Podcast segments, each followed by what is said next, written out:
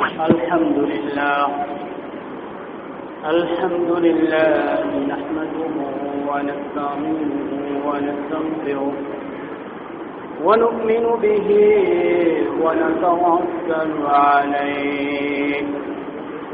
ونعوذ بالله من شرور أنفسنا ومن سيئات أعمالنا.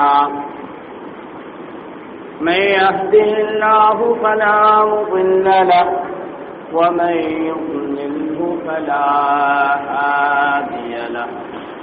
ونشهد أن لا إله إلا الله وحده لا شريك له. ونشهد أن سيدنا ونبينا محمد. أرسله الله بالحق بشيرا ونذيرا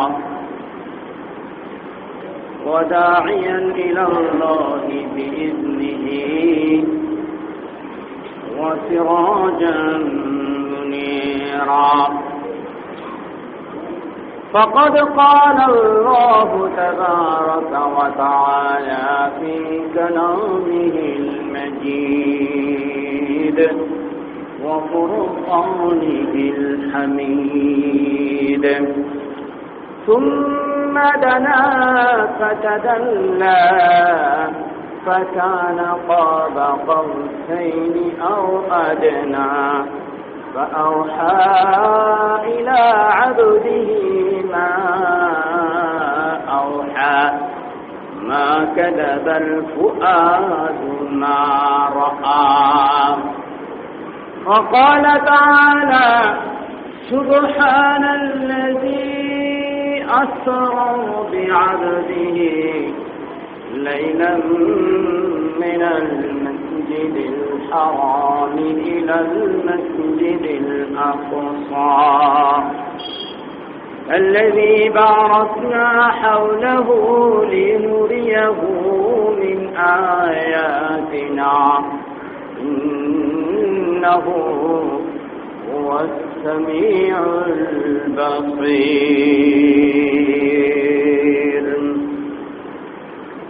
সবাই দুরুদ ইব্রাহিম করি আল্লাহুম্মা সাল্লি আলা মুহাম্মাদ ওয়া আলা আলি মুহাম্মাদ كما صليت على إبراهيم وعلى آل إبراهيم إنك حميد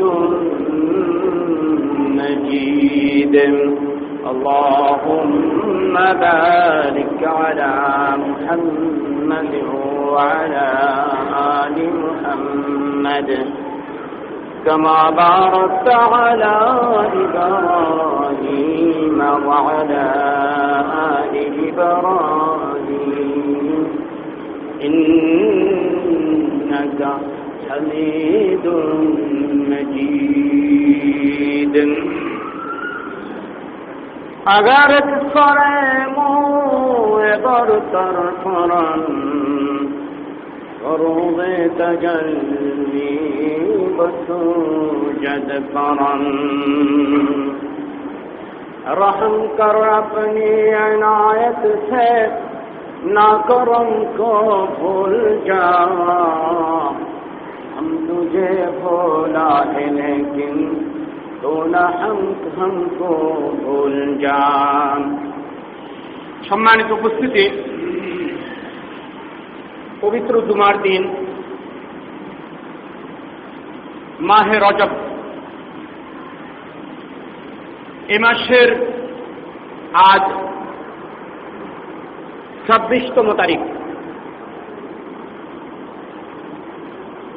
সামনে এক মাস পরেই আমাদের মাঝে এমন একটি মাস উপস্থিত হতে যাচ্ছে, যেই মাস আল্লাহ তালা কোরআন নাজিল করার জন্য নির্ধারণ করেছেন। মাসটির নাম কি? রমজান মাস। আর সামনে মাত্র এক মাস, চার দিন কি তিন দিন বাকি? মাহে রমজান আমাদের মাঝে হাঁটি হাঁটি পা পা করে আসতেছে। আল্লাহ তালা আমাদের সকলকে মাহে রমজান পর্যন্ত জীবিত রাখুক, সবাই বলেন আমিন। মাহে রমজানে আমাদের সব কয়টি গুণা মাফ করার মতো এবাদত করার তফিক দান করি। সম্মানিত উপস্থিতি, অত্যন্ত গুরুত্বপূর্ণ মাস, মাহে রজব। আল্লাহ বারিক লানা ফি রজব ও শাহবান রমাবান একটি দুর্বল হাদিসে বর্ণিত হয়েছে, নবী করিম সাল্লাহ আলহি ওসাল্লাম যখন রজক মাস চলে আসত, তখন নবী বলতেন আল্লাহ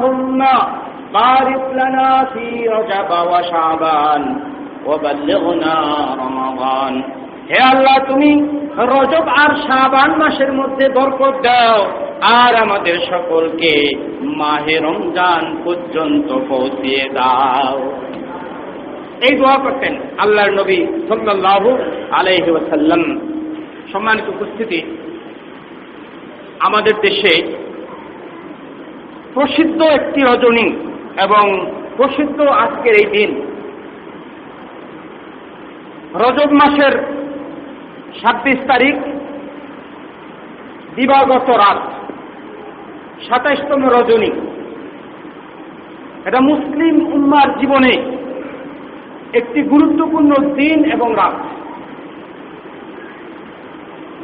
যদিও বিভিন্ন নির্ভরযোগ্য কিতাবে হাওলা এবং রেফারেন্স অনুযায়ী সবে মেরাজের অথবা লাইলাতুল মেরাজের এই রজনীটি বা এই দিনটি নিয়ে অনেক মতবিরোধ রয়েছে এবং কিছু কিছু আরবি কিতাবে লাইলাতুল মেয়ারাজ কবে হয়েছিল সেই সম্পর্কে রজব মাসের এই সাতাইশ তারিখের কথা উল্লেখ কি করে নেয়।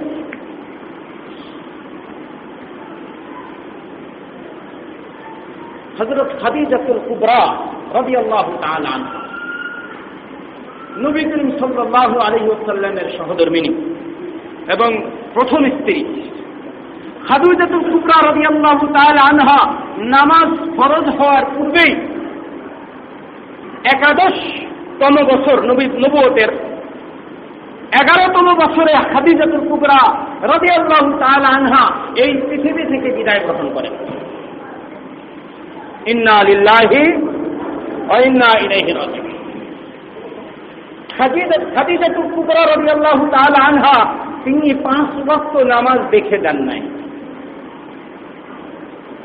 সম্মানিত উপস্থিতি খাদিজাতুল কুবরা রাদিয়াল্লাহু তাআলা আনহার ইন্তেকালের পরে লাইলাতুল মেরাজ সংঘটিত হয়। মুসলিম ইতিহাসে একটি গুরুত্বপূর্ণ রজনী, একটি স্মরণীয় রজনী।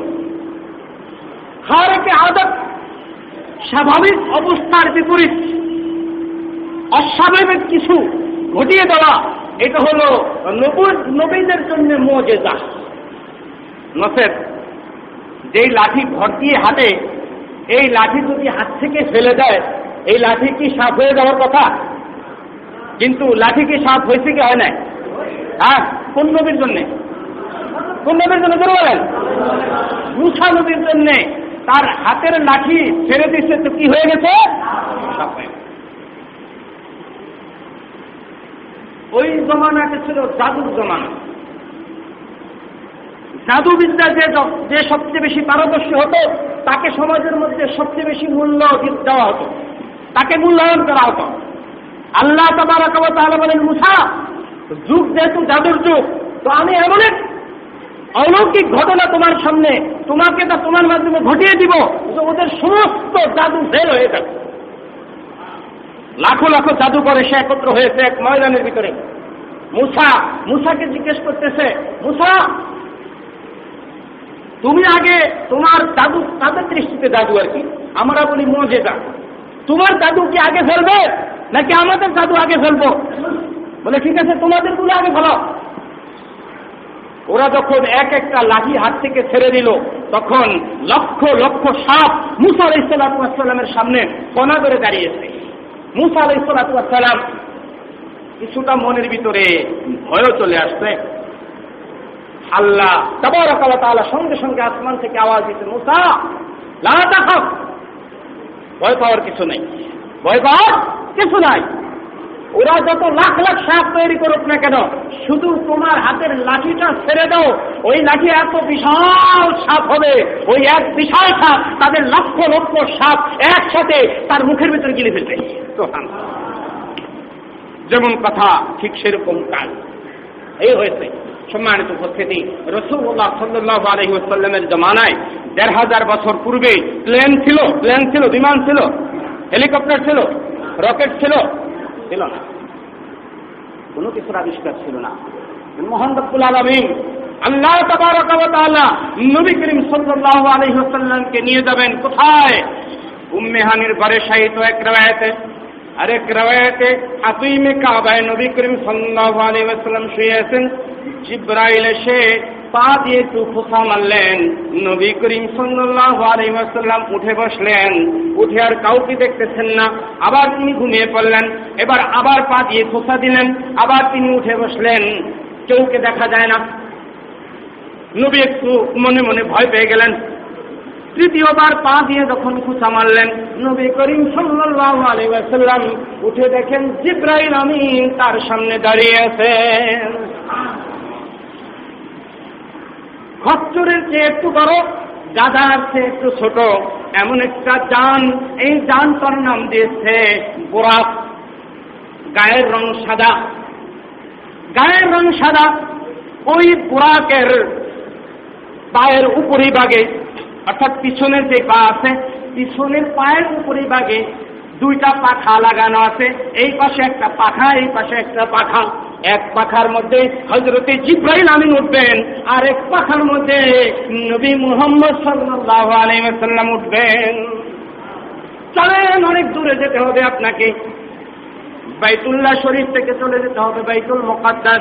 ওখান থেকে চলে যেতে হবে আপনাকে ঊর্ধ্ব জগতে এক মাইল আর দুই মাইল দূর না। হাজার হাজার লক্ষ লক্ষ মাইল দূরে আপনাকে যেতে হবে।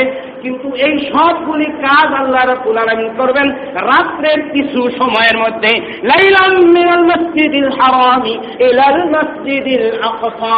রাতের অল্প একটু সময়ের মধ্যে আমি লক্ষ লক্ষ কোটি কোটি মাইল দূরের রাস্তা সফর করিয়ে আবার আপনাকে আপনার বিছানায় ফিরিয়ে দিব। এই কাজটা কি আল্লাহর জন্যে কঠিন না সহজ? হ্যাঁ?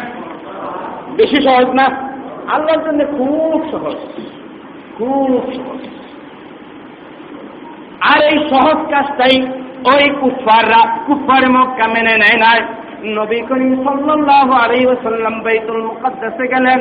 সেখানে হজরত ইব্রাহিম, মুসা ইসা সহ জলিলুল কদর যত আম্বিয়ে কারাম আলিহিমুসালাম তাদের রুহগুলি সেখানে জমা হয়ে গেল, দেহের আকৃতি দেওয়া হয়ে গেল। সমস্ত নবীর মুক্তাদি হয়ে নবী মোহাম্মদকে ইমাম বানিয়ে দিলেন। ইমামুল আম্বিয়া হয়ে গেলেন। আমার নবী, আপনার নবী মোহাম্মদ মুস্তাফা বলেন, সাল্লাল্লাহু আলাইহি ওয়াসাল্লাম। বাইতুল মুকাদ্দাসের যিনি প্রহরী ছিলেন, রাত্রেবেলা তিনি পাহারা দিতেন। তিনি সকল মুসল্লি ওই মসজিদ থেকে বের হওয়ার পরে দরজাটা তিনি লাগিয়ে দিতেন, বিশাল এক গেট ছিল, লোহার গেট।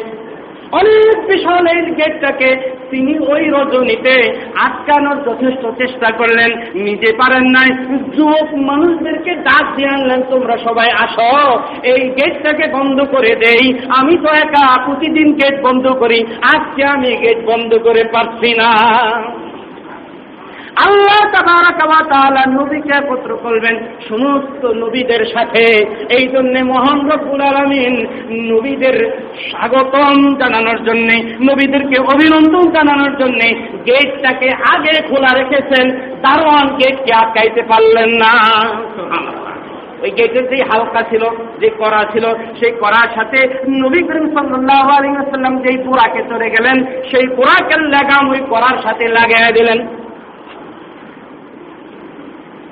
এবার নবী করিম সাল্লাহ আলাইহি ওয়াসাল্লামের বুরাক সহ মেয়েরাজ লাগিয়ে দেওয়া হলো মেয়েরাজ মেয়েরাজ শব্দের অর্থ হলো সিঁড়ি। মেয়েরাজ লাগিয়ে দেওয়া হলো এই জমিন থেকে প্রথম আসমান পর্যন্ত এক সিঁড়ি লাগিয়ে দিতে নদী করিম সাল্লাহ সাল্লামকে বলা হলো সিঁড়ির প্রথম দেখ দাপে আপনি পা রাখেন। জিব্রাইল সিঁড়ির প্রথম দাকে পা রাখো। তোমার গোড়াক সহ এই সিঁড়ির প্রথম দাপে পা রাখার মুহূর্তের মধ্যে প্রথম আসমানের তলদেশে সিঁড়ি পৌঁছে গেল। আল্লাহ রব্বুল আলমিন পৌঁছে নিয়ে গেলেন। বলতেছে, মান? দরজা খটখটালেন। প্রথম আসমানে পৌঁছার আগে, অনেক আগে বাবু আবু আবু আবির সামা সমস্ত দরজাগুলির আগে একটা দরজা আছে, তা অনেক নিচে। সেই দরজার ভিতরে অনেক ফেরেস্তাদের সাথে সাক্ষাৎ। অনেক ফেরেস্তাদের সাথে সাক্ষাৎ। ফেরেস্তারা সালাম করে তাকে উপরে পাঠিয়ে দিলেন। জিব্রাইল আলাইসালাম প্রথম দরজায় গিয়ে যখন পরাঘাত করলেন, ভিতর থেকে আওয়াজ আসলো কে? বলো জিব্রাইল অমান মাকা তোমার সাথে কে? মোহাম্মদ আলুর ফিনাইলাইহি মোহাম্মদ, ওই মোহাম্মদ নাকি যেই মোহাম্মদকে শেষ জমানার শেষ নবী হিসাবে প্রেরণ করা হয়েছে। বলে ঠিক আছে, ওই মোহাম্মদ যদি এসে থাকে, আল্লাহ রকুল আলমিন আমাদেরকে আগেই আওয়াজ দিয়ে রেখেছেন অ তার রক্ষী ফেরেস্তারা অ আসমানের ফেরেস্তারা যারা তোমরা দরজার দায়িত্ব দরজা খোলার বন্ধ করার দায়িত্বে আছো, তোমরা শুনে রাখো, আমার দরবারে এক মেহমান আসছে। মেহমান আসার সাথে সাথে তোমরা দরজা খুলে দিবে।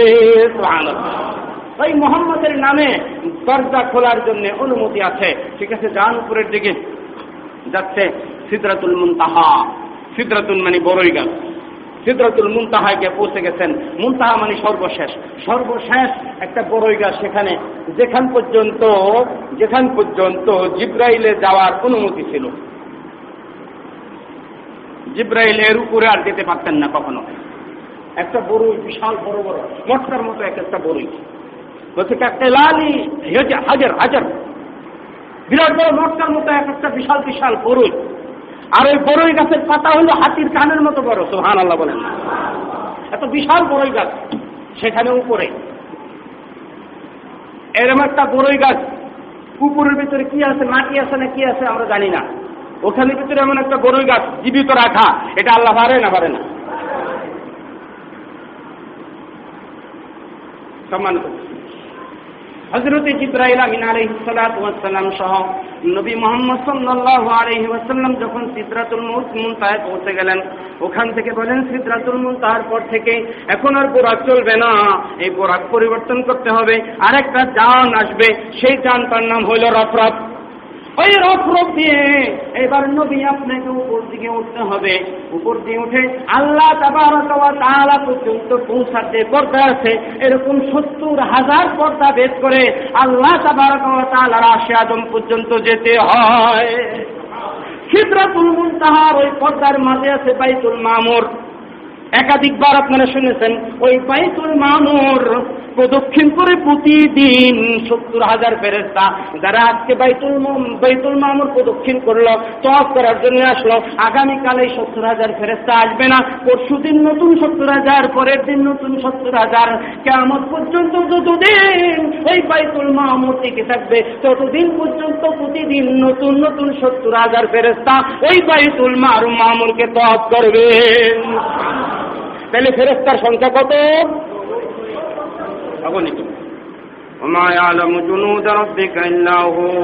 কোন নবী জানে না, কোন অলি জানে না, কোন গাউস কুতুব কেউ জানে না, সমস্ত নবীদের কেউ জানে না, এমনকি কোন ফেরস্তারাও জানে না যে ফেরস্তাদের সংখ্যা কত? ফেরস্তা আছে না নাই? আমাদের মূল পিসে ফেরস্তা আছে না নাই? আমরা তো দেখি না। কিন্তু এমন এক ফাঁস আছে নষ্ট এমন এক মহান ব্যক্তি বলে গেছেন ফেরস্তার অস্তিত্বের কথা। কোরআনের ভিতরে ফেরস্তার অস্তিত্বের কথা। যে তোমরা দেখবে না, তারপরেও আছে। জিন কি কেউ কেউ দেখা যায়? জিন দেখা যায়, স্বাভাবিক? জিন দেখা যায় না, কিন্তু জিন আছে না নাই।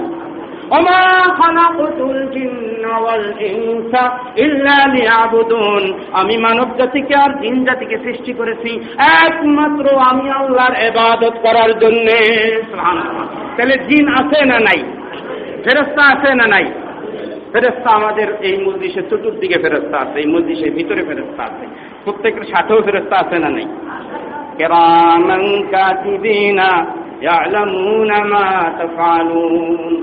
কোথায়? যাবে কোথায়?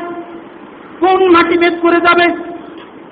يا معشر الجن والإنس إن استطعتم أن تنفذوا من أقطار السماوات والأرض فانفذوا. لا تنفذون إلا بسلطان. فبأي فبأي آلاء ربكما تكذبان؟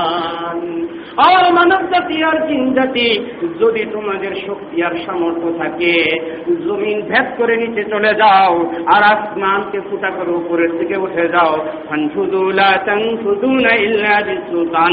জমিন ভেদ করে নিচে যাওয়ার কায়দা নাই, আসমান ভেদ করে উপরে ওঠার কোনো কায়দা নাই। আল্লাহ যদি কাউকে নিচের দিকে নেন, আর আল্লাহ যদি কাউকে উপর দিকে ওঠান সে ছাড়া আর কেউ ইচ্ছা করলে নিচের দিকে যেতে পারবে না। ইচ্ছা করলে উপর দিকে দিকে যেতে পারবে না।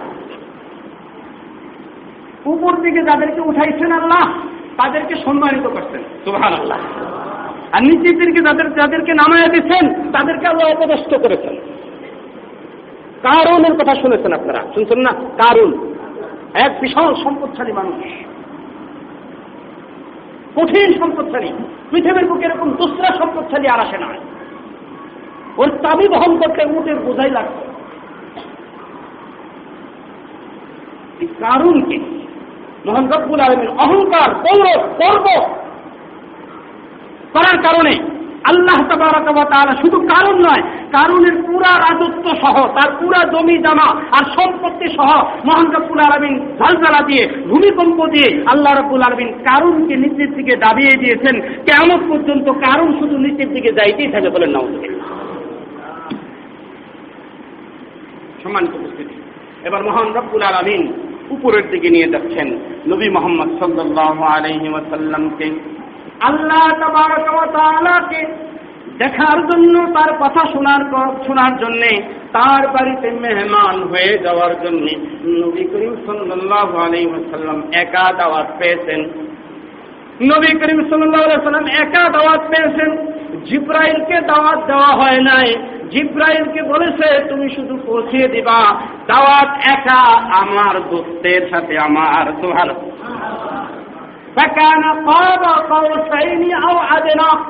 আল্লাহর নবী আল্লাহর এত নিকটে চলে গেছেন। এত নিকটে চলে গেছেন। একটা তীর আর ধনুককে ফেঁকা করলে এই ধনুকের সুতাটা থেকে তার যে বডিটা যতটুকু যতটুকু দূরে, এত কাছাকাছি আল্লাহর নদী পৌঁছে গেছেন।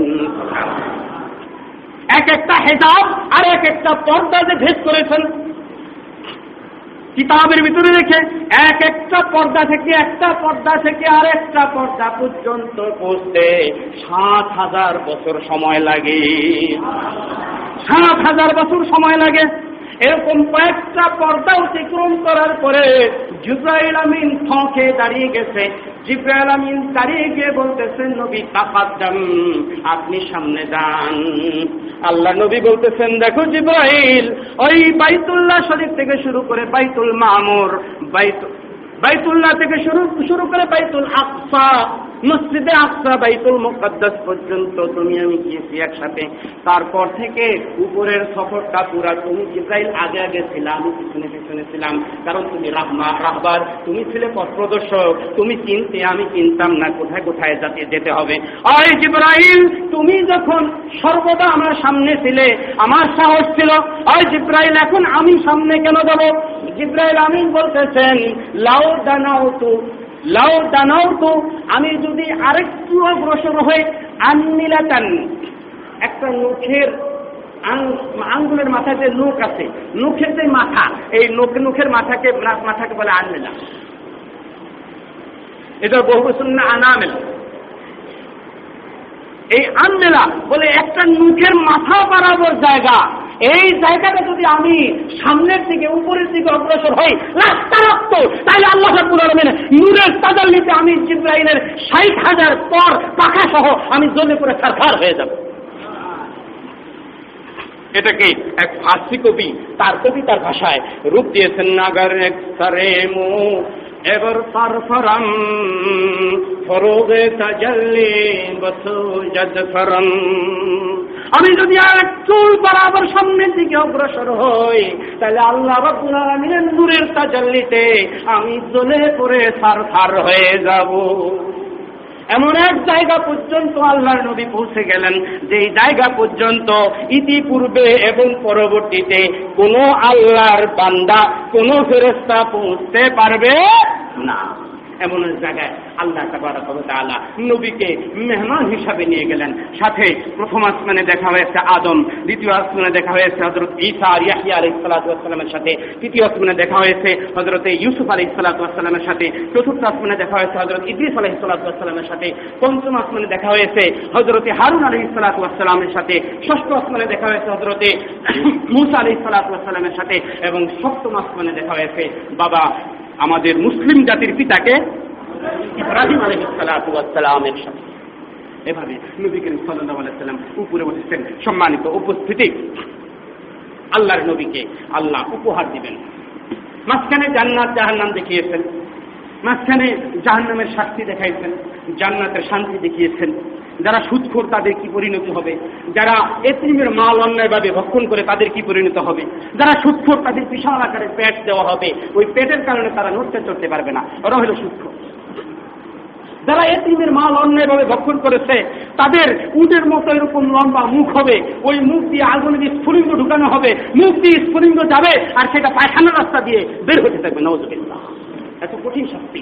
যে সমস্ত নারীরা পর্দা করে না, বেপর্দা বেপর্দা চলাফেরা করে, অপরিচিত পুরুষের সাথে কথাবার্তা বলে, খোলামেলা চলে, ওই সমস্ত নারীদের কি শাস্তি হবে? একটা শাস্তি আল্লাহ নবী দেখেছেন ওই সমস্ত নারীদের স্তনের সাথে উপরে হুক লাগিয়ে, উপরে লটকায় এবং ঝুলে রাখছে নবী জিজ্ঞেস করতেছেন, এদের এত বিকৃত অবস্থা কেন? এদের এত কঠিন শাস্তি কেন? এত লজ্জাজনক শাস্তি কেন? আল্লাহ নবীকে তখন জিব্রাইল বলেন এরা দুনিয়াতে পর্দা করে নেয় নজবিল্লা আল্লাহ সকল নারী, নারীদেরকে, সকল নারীকে কর্তানশীল হওয়ার তৌফিক দান করে শুরু করেন আমি সম্মান এবার মহান রব্বুল আলমিন এক হুকুম দিচ্ছেন। কি হুকুম? হুকুম দিচ্ছেন পঞ্চাশ নামাজ দিয়ে নবী চলে যাও সংক্ষেপে বলতেছি। পঞ্চাশ অর্থ পেয়ে নবী খুব খুশি, নবী খুব খুশি, নবী খুব খুশি। খুশিতে তিনি বাস পাক হয়ে তিনি নিচের দিকে নামতেছেন। সপ্তম আসমানটা কোনো মতে নেমে আসছেন। সপ্তম আসমান পার হওয়ার পরে নবী করিম সাল্লাম যখন ষষ্ঠ আসমানে চলে আসলেন, তখন একটি নবীর সাথে দেখা হয়ে গেছে যে নবী আল্লাহর সাথে কথা বলেছেন যে নবী সরাসরি আল্লাহর সাথে দুনিয়াতে থাকা অবস্থায় কথা বলেছেন, আল্লাহকে দেখার জন্য তিনি আগ্রহ প্রকাশ করেছেন। নবীর নাম বলেন সাথে মুসা নবীর সাথে দেখা হয়ে গেল। আল্লাহর কাছ থেকে তুমি কি পেয়েছ? পেয়েছ বিমাদা উনিরটা কি আদেশ তোমাকে করা হয়েছে? বলে, আমি শুধু না, আমার সকল উন্মত সহ সবার জন্য আল্লাহ রব্বুল আলমিন দিন আর রাতে প্রতিদিন পঞ্চাশ অক্ট নামাজ আমার উন্মতের উপরে ফরজ করেছেন। বলে সোহান আল্লাহ পঞ্চাশ অক্ট নামাজ ফরজ করেছেন। তাই এখন আপনি চলে যাবেন নিচের দিকে। তা হয় না, সমস্যা আছে। আমার উন্নত গায়ের শক্তি বেশি ছিল। ওরা সব দিক দিয়ে শক্তি শক্তি, শক্তিশালী ছিল। ওইনি জরত উন্নতি আপাল্লামিন জালিক আমার উন্নতি আরও ছোট ছোট আদেশ দিয়ে আল্লাহর পক্ষ থেকে আমি পরীক্ষা করছি। আমার উন্নত ফেল হবে না। জাহান পারবে না। দুর্বল উন্নত আপনি অনেক পরে আসতেন আল্লাহর নবী মুসার চেয়ে বয়সে ছোট না বড়? আল্লাহর নবী ছোট না। বয়সে বয়সে। বয়সে আল্লাহ নবী অনেক পরে আসছেন না মুসানবী আর মানুষ যত পরে আসছে তত মানুষ খাটো হইতেছে। তত মানুষ সৎ হইতেছে, দুর্বল হইতেছে। আরে এক সময় তো আজ কমে আজ কমে সামুস ওরা তো হাত দিয়ে ধাক্কা দিয়ে পাহাড় মানে লোহার ইয়ার পার পাথরের পার হাতের ধাক্কা দিয়া এটাকে সরাই দিয়া পরে এখানে বাড়ি বানাইতো। দাউদ আলাইসালাম লোহা, সত্য না নরম? তুলাতে নরম। লোহা। হাতে তুলে নরম হয়ে যেত। এরকম লোহা সুহান আল্লাহ হামদিহি দাউদ আলাইসালামের হাতে লোহা উঠলে ওইটা আপনার খামির হয়ে যেত সুহান আল্লাহ বলেন না। খামির হয়ে যেত। যেভাবে ইচ্ছা সেইভাবে বেললা পিঠা বানাইতে পারতেন লোহা দিয়া। যা ইচ্ছা তাই বানাইতে পারছেন সম্মানিত উপস্থিতি, বলছে যে, না, চলবে না। কি করব? আবার যান আবার যান এত রাস্তা। সুবহান আল্লাহ কত হাজার হাজার কিলোমিটার দূরে আর হাজার হাজার বছরের রাস্তা। আবার যেতাম। বলে, না কি করবে না? দুর্বল উন্মত নিয়ে দুনিয়া চাইছেন কপাল খারাপ আপনার। আবার যান, গেছে। আল্লাহ মুসা নবী আমার পাঠাইছে, আমার দোষ নাই। মুসা আমার পাঠাইছে। বলে কি, মুসা বলছে, আমার উন্মত নাকি পারব না? আমি তো সাহস করে রওনা করছিলাম। বলে হ্যাঁ মুসা তো ঠিকই করছিল আচ্ছা ঠিক আছে, যাও। তোমার উন্মতের আমি দশক তো কমাই দিচ্ছি। তোমার আল্লাহ না। দশক তো কমাই দিয়ে আছে কত? চল্লিশ অক্ট নিয়ে রওনা করেছে। সপ্তম আসমান বেদ করে যখন ষষ্ঠ আসমানের পিঠে এসে পড়ছে, মুসা বলে, যাও কই? বলে, চলে যাই। দশক তো মাফ করে দিছে। না না না, মুসা, খবরদার, মোহাম্মদ যেও না যেও না, পারবে না তোমার উম্মত, পারবে না।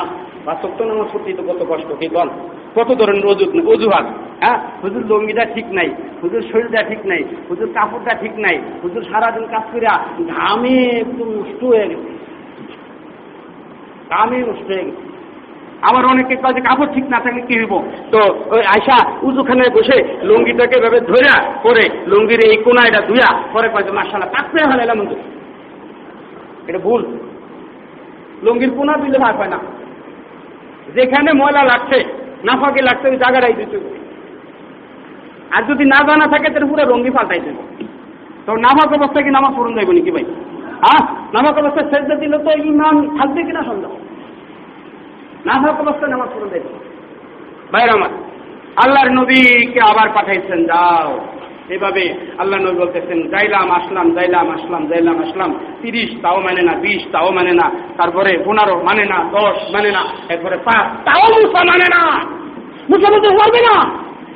ভাইরা আমার আসল ব্যাপার হলো কি? মনের ব্যাপার। আমার সাথে আল্লাহর সম্পর্ক যত কঠিন, যত মজবুত হবে, তত পাঁচক্ত কেন? ছয়ক্ত সাতক্ত দশক্ত নামাজ পড়া আমার জন্য কঠিন না, কি বলেন? আপনারা কি মনে করেন, যারা নামাজ অলসতা করে, ওনাদেরকে দুই অক্ত দিলে পুরো পড়তো দুই অক্ত দিলে পুরো পড়তো? এক অক্ত দিলেও পুরো পড়তো না। মনের মধ্যে শতানি যারা পাঁচক্ত করে শুধু পাঁচক্ত কেন? অনেক তো আলহামদুলিল্লাহ মাগরিব করে বাইরে হয় না আওয়াবিন করে। এসব নামাজ করে বাইরে হতে মনে হয় না। হ্যাঁ রাতের বেলা আবার জেগে যায় তাহাজুদের জন্য জেগে যায়। মসজিদে ফজরের পরে বের হয় না। আমরা তো ফজরে আসতেই পারি না। ফজরের পরে বের হয় না এসটাক করার জন্য বসে থাকে। খালি আমল খালি আমল। খালি কীভাবে জান্নাতে আরও বেশি দামি হওয়া যাবে? এই চিন্তায় কিছু আল্লাহর বান্দা তৈরি হয়ে গেছে। বলেন আলহামদুলিল্লাহ। এরকম আমরা আমরা সকলেই তৈরি হওয়া দরকার। কি বলেন? এই মেরাজ আল্লাহর নবী। পাঁচ নামাজ নিয়ে যখন মুসার কাছে আসলেন, মুসা নবী বলেন, আবার যান। আল্লাহ নবী বলতেছেন তুমি রব্বি। আমার রবের কাছে কিছু এবাদত হাদিয়া স্বরূপ দিলেন।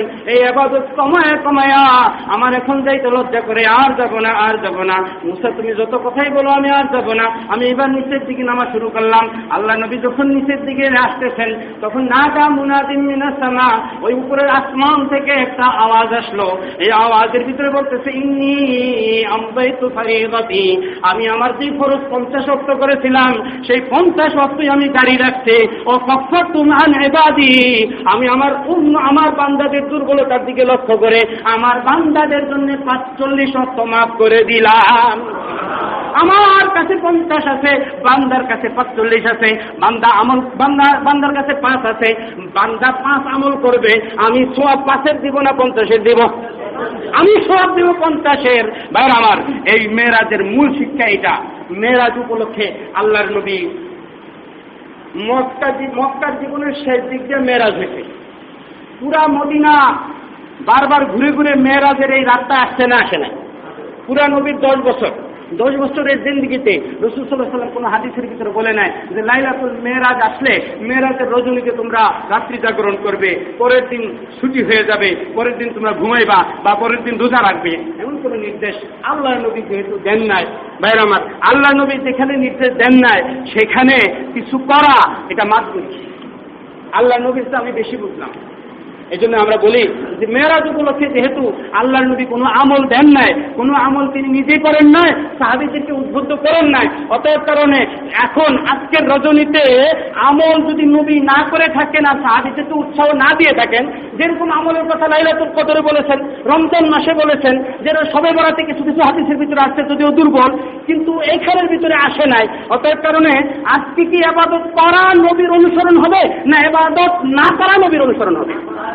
না করা অনুসরণ হবে। বুঝে আসলেও ভালো, বুঝে না না আসলেও ভালো। আল্লাহ আমাদের সবাইকে তৌফিক দান করে। মেয়েরাজের প্রধান শিক্ষা হলো পাঁচ ওয়াক্ত পাঁচ ওয়াক্ত নামাজ। ধরবো তো ইনশাল্লাহ ধরবো তো ইনশাল্লাহ এত গুরুত্বপূর্ণ এবাদত সবকটি আদেশ, হজের আদেশ জোরোজার আদেশ, সবকিছু আদেশ আল্লাহ রাবুল আলমিন দিয়েছেন। এই জমিনে রেখা আর নামাজ দিলেন উপরে উঠে, অতএব নামাজের বিশেষ গুরুত্ব আল্লাহ আমাদের সকলকে পাঁচ ওয়াক্ত নামাজি বানায় সবাই বলেন, আমিন। আল্লাহ আমাদের সকলকে রমজান পর্যন্ত বেঁচে থাকার তফিক দান করে আলহামদুলিল্লাহ।